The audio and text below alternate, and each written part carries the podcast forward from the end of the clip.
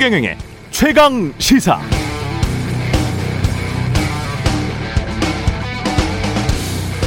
네, 기억나십니까? 가짜 수산업자로부터 골프채를 받았다는 언론의 보도 전후에서 윤석열 캠프 대변인직을 사퇴했던 이동훈 전 조선일보 논설위원 경찰 조사를 받고 나서 기자들 모아놓고 갑자기 이건 공작이다 와이를 치자고 했다 윤석열 후보를 겨냥한 여권의 공작이다며 여권 인사로부터 모종의 청탁을 받은 것처럼 말했습니다. 그러나 여권에서 공작을 벌인 인사가 누군지는 끝내 밝히지 않았었죠. 관련해 당시 윤석열 캠프도 헌법 가치를 무너뜨리는 공작 정치, 선거 개입, 사법 거래라고 입장을 발표했고 윤석열 후보 본인도 JTBC와의 인터뷰에서 이동훈 전 대변인이 없는 말 지어내서 할 사람은 아니라고 보고 있다고 말한 바 있습니다. 그러나 당시 이동훈, 윤석열 캠프가 주장했던 정치 공작설의 실체는 지금 오리무중. 정치 공작을 믿는 사람들은 거의 없습니다. 그 사건은 일단 대변인 사태로 일단락됐고요. 그러나 이번 사건은 좀 다르죠. 여권 정치인, 언론인들을 겨냥해서 검찰청 고위 간부가 야당 당협위원장에게 고발장을 넘기고 그 고발장이 야당에게 흘러 들어갔다는 이른바 검찰 청부 고발 의혹이 사실로 확정된다면 이건 여야 대선 후보들의 주장대로 윤석열 후보 사퇴는 물론 누군가는 법적 책임까지 져야 하는 상황입니다. 그게 만약 아니라 국민의힘이나 윤 캠프의 주장대로 여권의 정치 공작이라면 여당의 정권 유지는 불가능할 것이고요. 또 당연히 누군가는 또 책임을 법적 책임을 져야만 합니다. 대충 무마될 상황이 아니라는 거죠. 진실이 무엇이든 반드시 밝혀져야 합니다.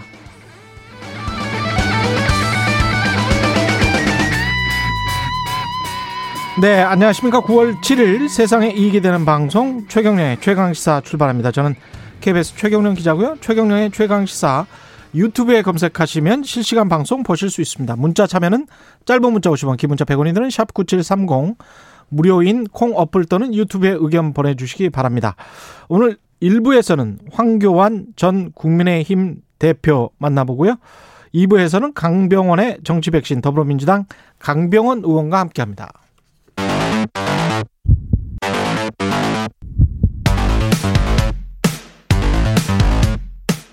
오늘 아침 가장 뜨거운 뉴스 뉴스 unboxing 네 뉴스 unboxing 시작합니다. 민동기 기자 김민아 시사평론가 나와 있습니다. 안녕하십니까? 안녕하십니까? 이게 청부 고발입니까? 고발 사주입니까? 이게 청부 고발 의혹입니다. 좌우지간 지금 현재는 아, 의혹입니다. 의혹이죠. 예. 네. 청부 고발 이렇게 하면 사실 고발이 됐느냐 마느냐의 방점이 찍힐 것 같은데 예. 고발 사주라고 하면은 고발을 하도록 부탁을 했느냐 마느냐 이게 이제 방점이 찍히지 않습니까? 아 검찰의 행위에 방점을 찍으면 그렇죠. 고발 사주. 그렇습니다. 청부 고발은 고발을 했느냐 안 했느냐 결과. 그렇습니다. 그러니까 주체가 아. 국민의 힘이 될 수가 있는 거죠. 이건 사실은 모든 초점은 검찰이죠, 사실. 그렇죠. 예. 네. 검찰이 책임을 져야 되는 상황까지 뭔가 일을 했느냐 안 했느냐 네. 그게 가장 중요하죠. 그래서 예. 어제 박범계 장관이 국회 법사위에 출석을 해서요. 신속하고 엄정한 진상 조사가 필요하다. 그리고 추후 진행 경과에 따라서 법무부와 대검의 합동 감찰 등의 조치를 고려하겠다. 이렇게 음. 얘기를 했습니다.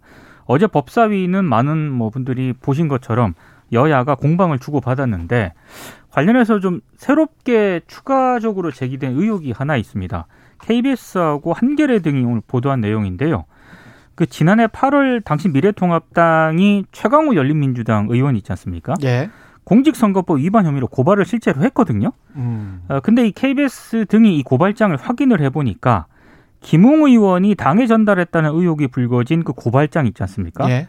그거랑 매우 흡사한 것으로 확인이 됐습니다. 지금 그거는 4월 달에 그랬다는 거고 그 고발장을 전달했다는 거는 4월이고 사... 예. 미래통합당이 실제로 고발했다는 거는 8월입니다. 8월. 예. 근데 근데 4월에 고발장 접수된 것과 8월께 실제로 미래통합당이 고발한 그 고발장이 음, 매우 흡사한 매우 것으로 흡사하다. 확인이 네. 됐다는 건데 어느 정도로 흡사하냐면 뭐 피고발인의 지위 등 이런 내용이 피고발인의 지위와 경력으로 바뀌었는데 이어지는 그 내용 대부분이 같은 내용이고요. 단어나 문구를 극히 일부 달리한 수준입니다. 그러니까 이 최강욱 의원 같은 경우에는 실제 다른 주민등록번호 앞자리가 두 고발장에 똑같 았다는 그런 지적이 나왔잖아요. 예. 그 주민등록번호에 이어서 고발장 내용도 사실상 판박이라는 그런 얘기인데 이런 점을 고려를 했을 때 아, 미래통합당이 뒤늦게 이 고발장을 재활용한 것 아니냐 이런 의혹이 제기가 되고 있습니다. 참고로 미래통합당의 이 고발 이후에 최강욱 의원이 실제로 검찰 수사를 받았고요. 지난 6월 1심에서 벌금 80만 원을 선고를 받았고 현재 항소심이 진행 중입니다. 예.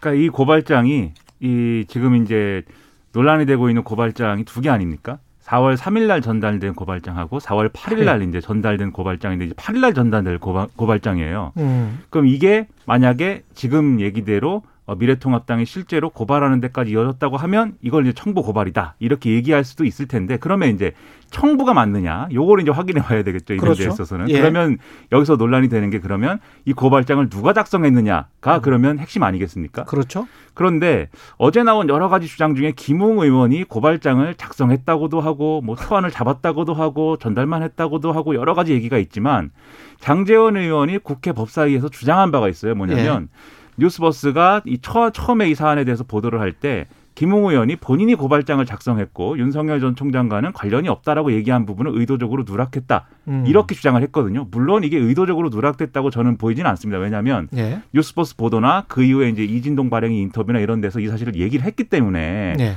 의도적 누락은 아니라고 보는데 통화 내용 전문을 다 공개를 했으니까요. 네. 그렇습니다. 문제는 뭐냐면 그러면 지금 이제 말씀드린 미래통합당의 실제로 고발로 이어진 고발장의 작성자는 그러면 음. 김웅 의원이 되는 거예요. 예. 그렇죠? 그러면 이제 김웅 의원이 작성을 해가지고 미래통합당이 고발을 했다면 이제 청부 부분은 이제 없는 건데 음. 다만 이 부분에 있어서 김웅 의원이 계속 말이 바뀝니다. 김웅 의원이 어제 TV조선하고 이제 이 예. 인터뷰를 한 걸 보면은 이렇게 얘기를 하고 있습니다. 이 고발장은 음. 내 스타일이 아니다. 본인이 작성한 게 아니다 그러니까. 예. 그리고 자신이 언론에다 한 얘기는 초안을 잡고 뭐 이렇게 하는 과정에 자기가 이제 좀 역할을 했다는 것이지 초안을 누구랑 잡았을까요? 그것도 미래통합당의 당내 인사를 상대로 한 것인지 뭐 예. 등등도 정확하게 기억나지 않는다라고. 했죠. 기억이 기억이 안 나지 난다. 않는, 네. 않는다. 그렇죠. 그렇게 얘기를 하고 있어요. 근데 왜 또 초기에는 뉴스버스와 인터뷰에서 전날만 했을 뿐이다 이랬단 말이죠. 그러니까 김웅 의원 얘기가 계속 바뀌고 있기 때문에 그럼 지금 몇 번째 바뀌는 거예요? 전달만 했을 뿐이다. 근데 그 초안은 내가 쓴 것 같다. 그렇죠. 기억이 나지 않는다? 김웅 의원의 주장은 예.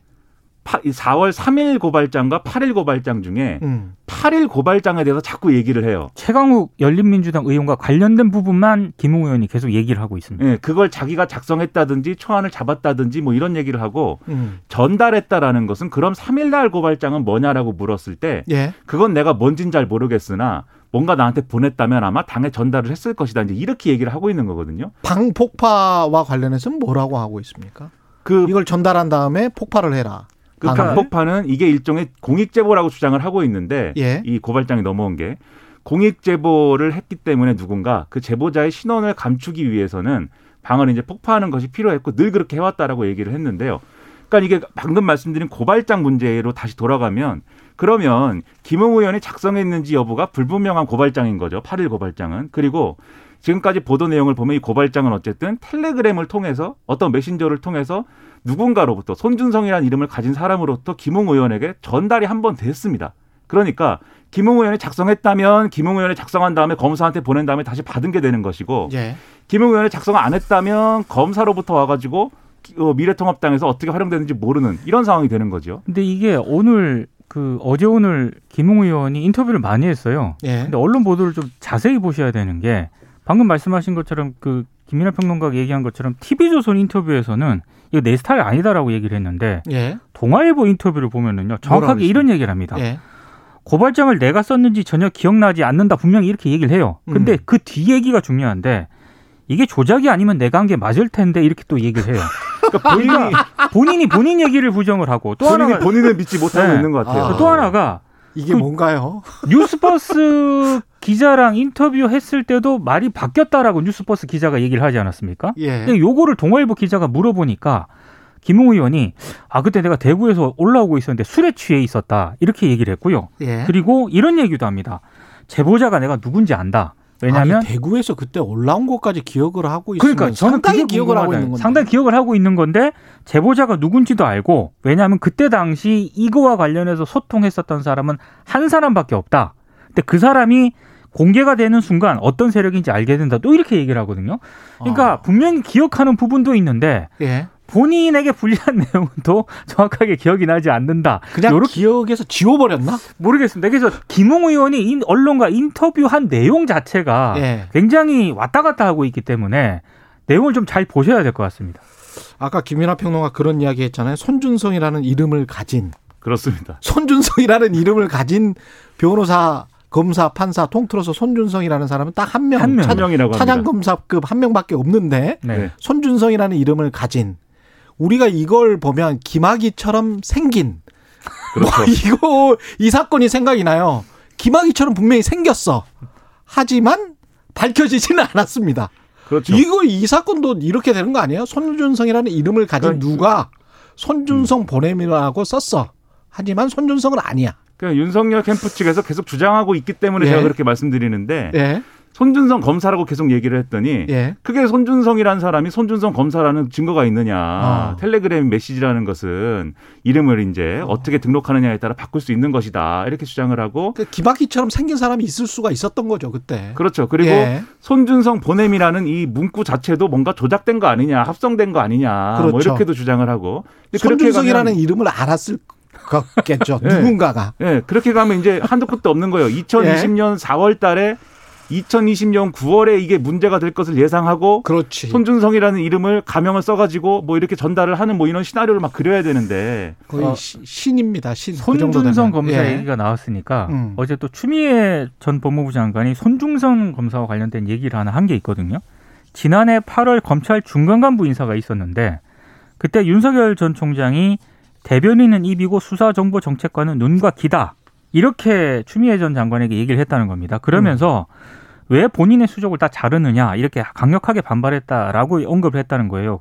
그래서 이런 의사를 그러니까 좀 손준성은 좀 남겨달라 검사를 이런 의사를 다른 사람을 통해서 간접적으로 전해왔다라고 밝혔는데 추미애 전 장관 고담 얘기가 굉장히 좀 의미가 있다고 보는데 자기 뜻과 다르게 손준성 검사가 자리를 지켰다라고 얘기를 합니다. 예. 그러니까 인사권은 장관이 가지고 있었는데 음. 자기는 유임을 반대했는데 유임이 됐다는 그런 얘기거든요.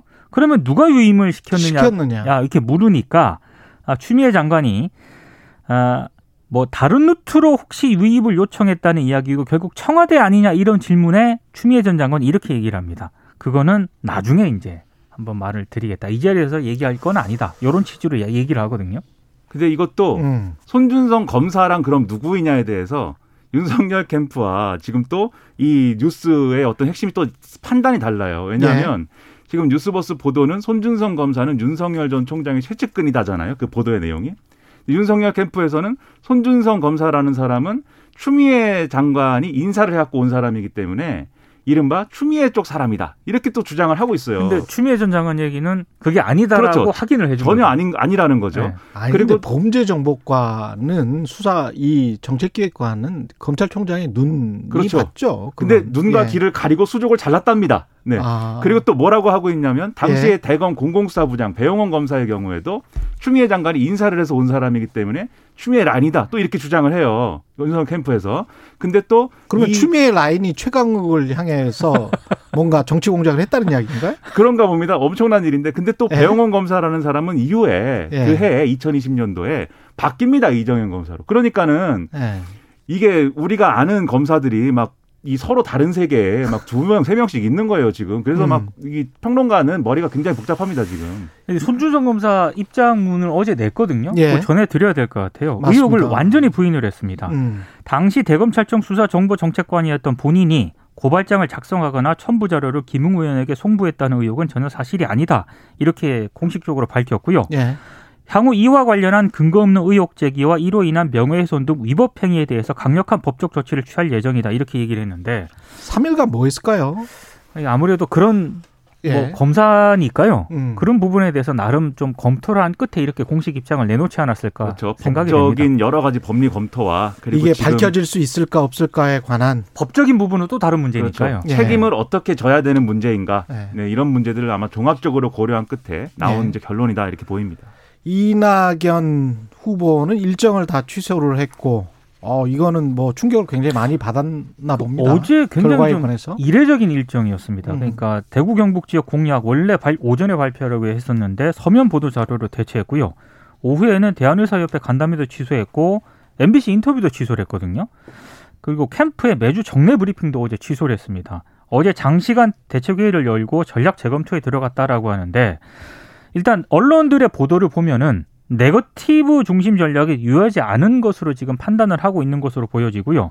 원래 그 이낙연 캠프의 전략은 그 이재명 지사와 격차를 충청 이번 경선에서 한 10%포인트 내외로 좁힌 다음에 다른 후보들과 단일화 전선을 구축해서 결선 투표에서 역전을 노린다는 그런 계획이었거든요. 근데 이 계획 자체가 완전히 지금 빗나간 그런 상황이기 때문에 모르겠습니다. 굉장히 장고에 들어간 것 같은데 어떤 결론을 내릴지는 좀 봐야 될 것 같습니다. 아, 뾰족한 수가 이제 없다라는 판단을 일단 할 수밖에 없을 텐데요. 왜냐하면 이게 그동안의 선거 캠페인이 이제 이낙연 전 대표가 가진 장점을 부각시키는 그런 게 일단 큰 중심줄기가 있고 나서 그러고 나서 이제 상대 후보의 어떤 불안함을 부각시킨다든지 이런 전략이었어야 되는데 사실 본인의 장점을 충분히 발휘하지 못하는 그러한 전략으로 여기까지 왔거든요. 여기까지 온 상황에서 최대한 자신이 어쨌든 강점을 가지고 있다고 볼 만한 충청권 경선에서 이렇게 결과가 나온 거 아닙니까? 그럼 앞으로도 사실은 큰 기대를 해볼 만한 대목이 없는 데다가 지금 이제 핵심 반환점이 될, 될 때가 이제 광주 전남 경선인데